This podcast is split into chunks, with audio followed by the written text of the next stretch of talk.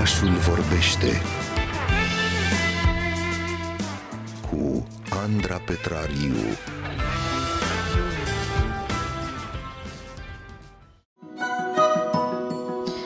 Discuția care urmează aici în oraș o să vă facă conștienți și mai tare de puterea cărților și a poveștilor de a apropia oamenii. Cărțile, așa cum știți, nu țin cont de granițe, însă comenzile la cărți o fac, din păcate. Este un proces destul de greu să achiziționezi cărți în limba română în străinătate, dar se pare că nu este chiar atât de greu să creezi comunități în diaspora, în jurul cărților. V-am promis că în această dimineață vom călători prin lume și vom cunoaște povestea Bibliotecii Prichindeilor din diaspora, proiect care a pornit în Praga în anul 2021 și care s-a extins de atunci în alte aproape 15 țări, de la 50 de volume din colecția sa personală. Acum aceasta a ajuns în Praga la peste 700 de volume pentru copii. Ana Engert Răduleț, inițiatoarea bibliotecii, a început acest proiect prin a împrumuta cărțile celor doi copii ai săi și altor familii din zona în care locuia, pentru a-i ajuta pe cei mici să rămână în contact cu limba română și, bineînțeles, cu autorii români. Ana locuiește de 7 ani în Cehia și, așa cum ați auzit, în doar 2 ani a reușit, împreună cu alte bibliotecare, surori, cum îi place să le spună, să extindă proiectul în foarte multe țări. V-am spus că în această dimineață o cunoaștem pe Ana, ea este alături de noi chiar acum. Bună dimineața, mulțumim foarte mult pentru vizită! Bună dimineața, mulțumesc și eu foarte mult pentru invitație! Mărturisesc așa, Ana, că mi te imaginez înotând printre colete și teancuri întregi de cărți și noi știm că tu ești o foarte mare apropiată a filmului și de aceea ne tot întrebăm care este povestea ta cu cititul. Ne-ar plăcea să ne spui așa încă de la începutul întâlnirii noastre, pentru că fără dragostea pentru citit, acest proiect, tu spuneai că nu ar fi putut să existe. Da, e adevărat. Eu cred că și când eram studentă la film, cred că tot cititul mă pasiona mai tare, țin minte că îmi plăcea să citesc foarte mult și despre film și eram o cititoare avidă de mică și am păstrat mereu cărțile aproape în viața mea. Deci nu-mi amintesc ca ai mei să-mi fi citit foarte mult când eram mică. Eu știu că îmi spuneau povești, dar de la vârsta la care am început să pot citi singură, țin minte că iubeam asta și mergeam la țară zile întregi, eram cunoasă în cărți, am niște amintiri foarte, foarte plăcute din acea perioadă și am păstrat mereu cartea aproape, chiar dacă am lucrat în cinematografie și am iubit și filmul, însă am vrut ca această pasiune să rămână vie în casa noastră. Avem o grămadă de cărți oricum pe care le citeam și eu când erau copii mici și când au ajuns la vârsta potrivită am început să citesc și cu ei. Dar te-ai gândit vreodată că în viața aceasta vei deveni bibliotecară? Nu! Nu! Mă întrebam dacă... Te rog, Ana. Nu, vreau doar să spun că și cumva și noțiunea asta de bibliotecară începe să-mi fie din ce în ce mai dragă într-un fel, pentru că eu n-am avut așa contact cu biblioteci foarte mult. Știu că erau niște locuri destul de inerte așa în cele în care am fost și de fapt n-am fost în prea multe, dar acolo unde mergeam în copilărie știu că nu era o atmosferă foarte vie și îmi dau seama de fapt cât de important e ca oamenii care sunt bibliotecari să fie pasionați de ceea ce fac și să fie deschiși față de copii și să le prezinte cărți, povești, să facă conexiuni, jocuri cu ei. Mi se pare esențial cumva, pentru că cred că și omul care se ocupă de bibliotecă este de fapt biblioteca. Am ajuns la concluzia asta recent, cumva vorbind și cu familiile din Praga și privind feedback din alte comunități, că practic bibliotecarele țin bibliotecile vii. Cred că atât în cazul nostru cât și în bibliotecile din țară această ipoteză e valabilă. Din păcate, eu cred că tu știi că în România multe biblioteci nu mai sunt foarte vii, foarte multe s-au închis. Cred că știi că în România nici nu se citește extraordinar de mult în general și mie mi se pare fascinant faptul că peste hotare oamenii sunt dispuși să călătorească kilometri întregi pentru a putea citi o carte în limba română, așa că mi-ar plăcea tare mult să ne povestești cum a început totul și cum funcționează această bibliotecă. Am văzut că pot fi împrumutate cărți și la distanță. La început te întâlneai tu cu oamenii la jumătatea drumului, din câte am înțeles. Acum sistemul este un pic diferit. Mi-ar plăcea să ne povestești mai multe. Da, așa este. Biblioteca a început în perioada COVID-ului. Și atunci ne întâlneam individual cu părinții. Am lansat o pagină de Facebook a bibliotecii și am fost surprinsă să constat că există interes pentru această idee. Au fost vreo 6 familii care am promutat cărți la început și ne vedeam cu ei prin oraș, exact cum spuneți, la mijlocul drumului. M-am gândit că dacă fac și eu un pas înspre ei sau despre locuri în care ar fi comod de ajuns la distanță, n-ar fi un impediment pentru a promota cărți. Și apoi ușor am început să ne întâlnim în parc, să fie și copiii de față la aceste schimburi de cărți, să schimbe ei între ei cărți și impresii despre cărți. Și apoi am început să ne întâlnim, să facem întâlniri mai de amploare atunci când restricțiile au permis-o. Și asta am făcut, cred, tot anul trecut, cred că jumătate din anul trecut ne-am întâlnit cam la 2 săptămâni, din vară până în iarnă chiar, ne-am văzut destul de frecvent și s-au creat astfel relații foarte strânse, îmi place să cred, între noi și între părinți și între copii. Ulterior, în 2022, am mutat cărțile într-un spațiu extern casei mele, pentru că logistic devenise foarte complicat de gestionat și erau, așa cum am spus la început, erau cutii de cărți peste tot, pentru că aveam pe de-o parte cărțile bibliotecii care până la sfârșitul anului trecut am ajuns la vreo 700, cred, plus că făceam comenzi lunare la Cărturești și mai comandam și de pe la edituri și totul venea la mine acasă. Cu 2 copii nu reușeam să le pun în ordine atât de repede cum mi-aș fi dorit și atunci a devenit complicat și atunci a apărut nevoia asta de a ne muta într-un loc. Am găsit un spațiu care se cheamă Iazicovicoutec, colțul de limbi străine. Există o editură cu manuale în vreo 40 de limbi. Doamna asta care se ocupă de ele a început cu 4 limbi, printre care una a fost una dintre primele a fost limba română, ceea ce mi se pare foarte interesant. Și suntem acolo din martie, de anul trecut, ne întâlnim săptămânal cu copiii și facem tot felul de activități. A fost așa un proces cumva, că am început să ne vedem doar ca să împrumutăm cărți, după aceea a apărut că cei mici sunt interesați să citim, alegeam câte o carte, 2 și mereu spuneau că mai vor. După aceea mi s-a părut că poate ar prinde bine o activitate mai structurată și să propun poate niște discuții specifice pe marginea cărților.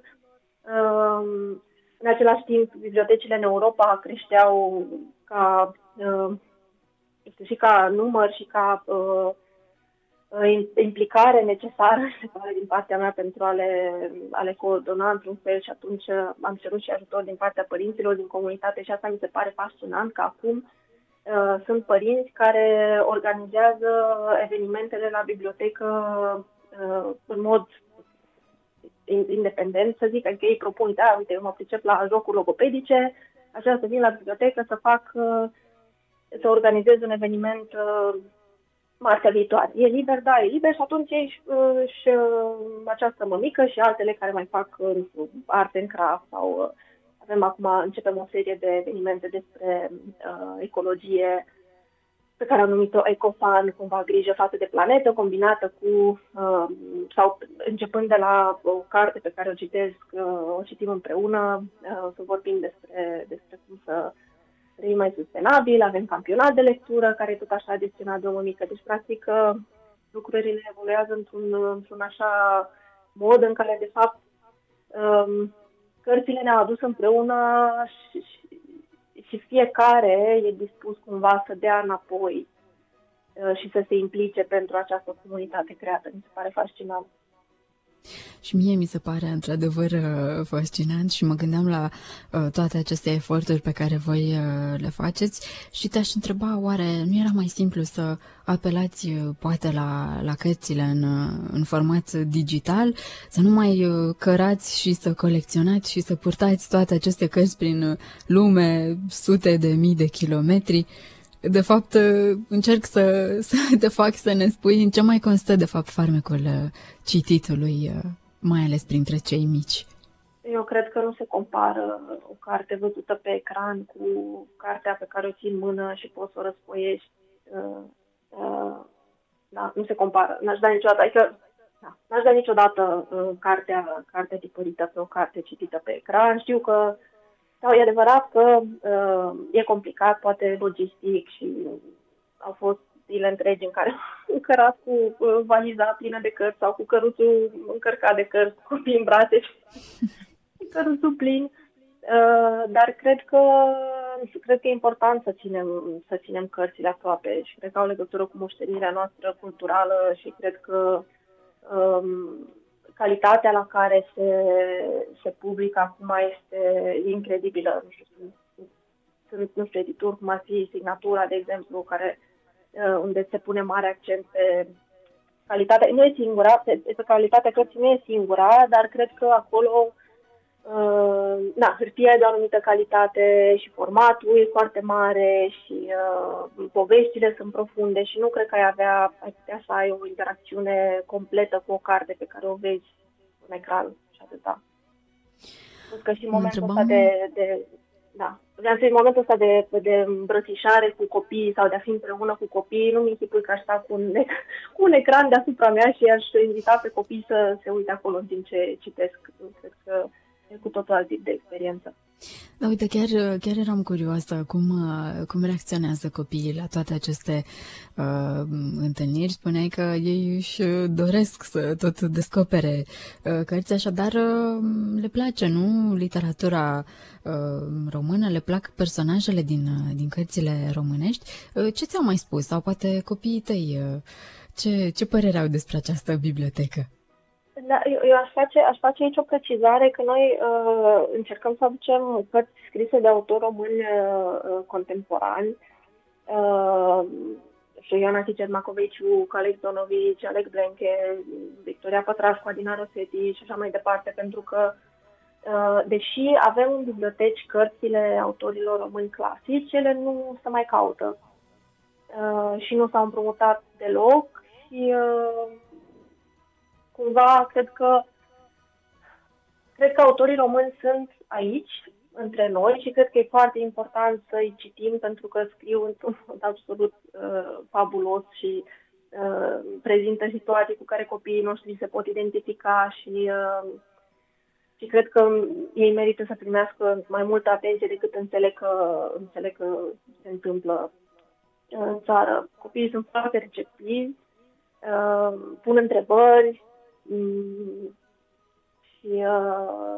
și da, seama chiar și la copii de vârstă mică, de exemplu, acum câteva săptămâni am început anul, vreau să citim Apolodor, ajutat fiind de un kit pregătit de asociația de bază cu sugestii chiar pentru bibliotecari și n-au venit copiii mari, au fost cumva, s-au bolnăvit toți.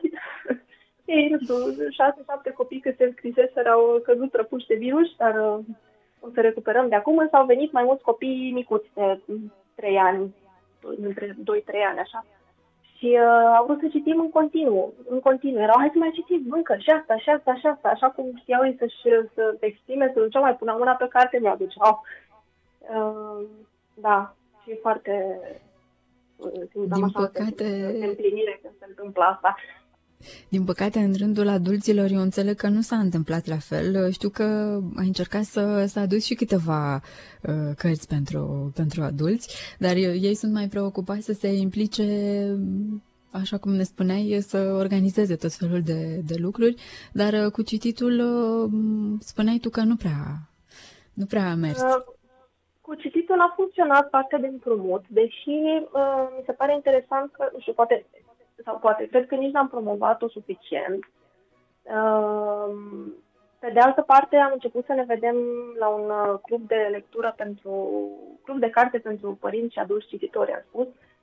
Chiar duminica aceasta o să aibă loc a 4-a întâlnire. Ne vedem lunar și constat că există și părinți care citesc destul de mult. Pe de altă parte, am trimis un chestionar în toate comunitățile bibliotecilor când am încheiat un proiect de finanțare anul trecut, ca să vedem ce... Și îmi cer scuze, m-am deconcertat. Așa, și feedback-ul era de fapt că părinții vor să aibă disponibile și cărți pentru împrumut. Aha, deci totuși interesul există până la urmă. Da, și facem de exemplu, facem comenzi lunare la Cărturești, gata, sunt timpul dată. Facem comenzi lunare la Cărturești și sunt oameni care comandă cu regularitate, care sunt adulți și comandă pentru ei. Chiar întrebam dacă preferă cărțile pentru copii sau pentru ei înșiși și sunt destul de mulți care își comandă cărți. Deci cred că e o zonă pe care n-am explorat-o suficient și cred că adulți cititori există și aici, doar că cumva focusul bibliotecii a fost până acum pe copii și cred că nici n-am avut timp, disponibilitate să insistăm foarte mult pe partea de adulți. Să știi, Ana, că apropo de invazia aceasta, nouă ne place așa când ne vizitează sonor și copiii din preajma aici în oraș, așa că te rugăm să nu-ți faci probleme. Să știi că mai avem foarte puțin timp, dar eu aș vrea să te întreb cum este pentru tine să vizitezi celelalte biblioteci, dacă ai reușit să faci asta până acum și dacă au fost poate biblioteci din alte țări la care s-a renunțat până la urmă, pentru că, așa cum spuneam, e nevoie de foarte multă energie și foarte multă determinare ca să ții în viață o asemenea bibliotecă. Da. Încă nu s-a renunțat la biblioteci. Și ce mă bucură foarte tare este că am format așa un fel de gașcă a bibliotecarilor surori, cum spuneți. Noi ne vedem foarte des online și vorbim despre, nu știu, rute și nevrute de la ce ni se întâmplă nouă, cum putem să ajungem la comunități, cum să creștem proiectul și așa mai departe. Și avem această relație deja de peste un an, poate ne vedeam așa de des la început, dar acum chiar ne întâlnim săptămânal. Și e foarte interesant că am ajuns la 2 dintre biblioteci până acum. Am fost în Belgia când s-a lansat hub-ul din Jet și în Tarragona, ocazia unei vacanțe recente. Și foarte interesant că practic ne cunoaște, adică nu ne-am văzut, dar ne cunoaștem și ne știm și e foarte interesant, cumva, e ca și cum ai avea o relație la distanță cu cineva și dintr-o dată te întâlnești în carne și oase, dar omul e același. Ne propunem să remediem acest aspect, dacă pot să spun remediem. Am vrea să facem o tabără anul acesta, în vară, în care să ne adunăm toate într-un loc în România, nu știu exact unde, dar cred că ar trebui să facem asta măcar o dată, așa, o dată pe an sau o dată la o vreme, să avem ocazia de a ne vedea față în față și de a petrece niște zile împreună. Abia așteptăm să ne povestești cum va fi acolo și cum a fost. Mie mi se pare absolut senzațional ceea ce faceți voi și suntem alături de tine și de toate bibliotecile surori și îți mulțumim foarte mult pentru vizită și pentru generozitatea cu care ne-ai împărtășit în această dimineață povestea ta și a bibliotecii. Mulțumesc. Mulțumesc tare mult. Aș mai vrea să spun doar un lucru foarte scurt, și anume că avem două biblioteci în care, de fapt, care sunt coordonate de persoane care mi-au fost colegi, cu care ne știam din facultate, oameni de teatru, de film, care nu au copii, dar care și-au dorit foarte tare să-și creeze o comunitate pentru copiii pe care au învățat. Adică au experiență de lucru cu copiii, nu cu copiii români acolo unde sunt acum, la Madrid și în Bologna, dar mi se pare foarte interesant că există dorință de implicare în acest proiect, chiar și aici la copiilor proprii, să spun așa. Pentru că, de fapt, asta e foarte... E foarte încurajator, mă gândeam și pentru ascultătorii noștri, dacă își doresc, poate, să facă acest lucru, să te caute, nu, Ana, să te contacteze? Da. E un efort mai mare, pentru că, practic, se pleacă de la zero în cazul ăsta, dar, vorba Andrei la Bologna, de fapt, ce facem noi e vorba de o politică culturală, până la urmă, în care oricine se poate implica dacă consideră că lectura e necesară și importantă. Și important e să existe, cum spuneai și tu, pasiunea pentru citit și pentru cărți și cred că și dragostea de oameni, așa, și mai ales de copii. Îți mulțumim foarte mult, Ana. Mulțumesc. Spor la citit și la scormonit în continuare printre cărți. Mulțumim tare mult. Orașul vorbește cu Andra Petrariu.